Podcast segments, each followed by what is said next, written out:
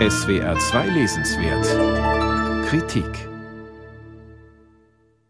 Seinen Beinamen als Katastrophenbad hat sich das Schwimmbad in der belgischen Kleinstadt Turnhout verdient. An einem Nachmittag färbt sich das Wasser plötzlich weiß wie Milch und riecht beißend nach Chemikalien. Während eine ältere Dame fast ohnmächtig wird, verlassen andere Schwimmer panisch das Wasser. Bald darauf gibt es ein Leck, dann werden Chlordämpfe freigesetzt.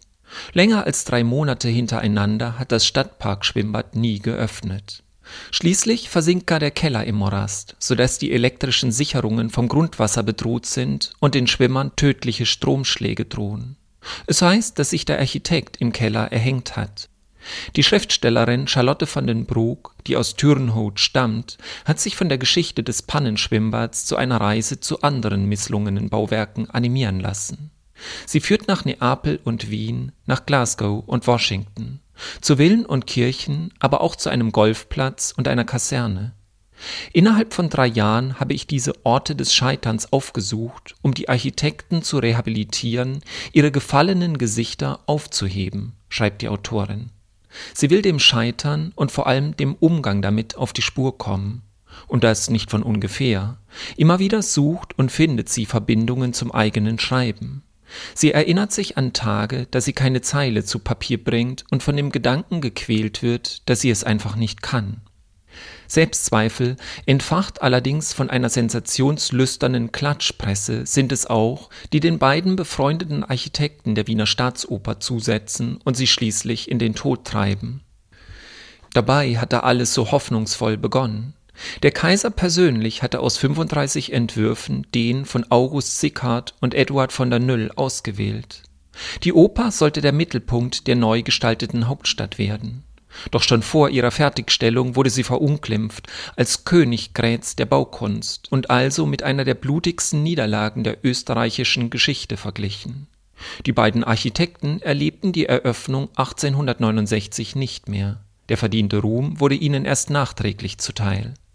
Dieselben Blätter, die die Architekten und den Bau scharf attackiert hatten, schwärmten kaum ein halbes Jahrhundert später von der Staatsoper, von ihrer genialen Treppe und von Logen, die so gemütlich seien wie Wohnungen die Architekten der Oper sind mithin nicht eigentlich gescheitert, zumindest nicht in der Art wie der Baumeister eines nicht funktionsfähigen Schwimmbads und auch nicht so wie der Architekt des Knickerbocker Theaters in Washington, dessen Dach aufgrund eines Konstruktionsfehlers zusammenbricht und die Besucher unter sich begräbt. Charlotte von den Broek weiß das natürlich, aber ihr geht es mehr um das individuelle Empfinden als um objektivierbare Tatsachen. Auch gegen den Versuch, das Scheitern als dramatisches Künstlerschicksal wiederzugeben, sperren sich manche Biografien. Und das nicht nur, weil keineswegs alle der gefallenen Baumeister den Freitod gewählt haben.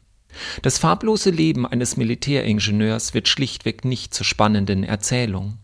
Dabei ist seine Fehlplanung so offensichtlich wie keine andere.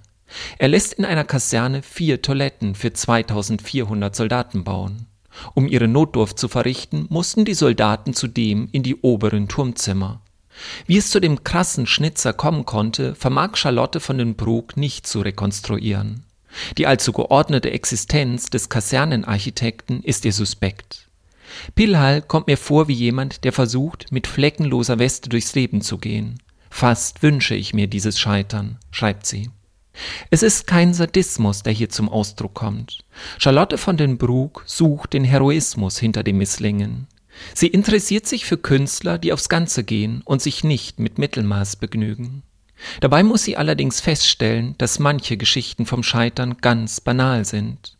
Dass die Autorin auch davon erzählt, macht das sehr persönliche Buch nicht ärmer, sondern vielschichtiger und interessanter. Charlotte von den Broeks Wagnisse, 13 tragische Bauwerke und ihre Schöpfer wurde von Christiane Burkhardt aus dem Niederländischen übersetzt. Das Buch ist im Rowohlt Verlag erschienen. 348 Seiten kosten 26 Euro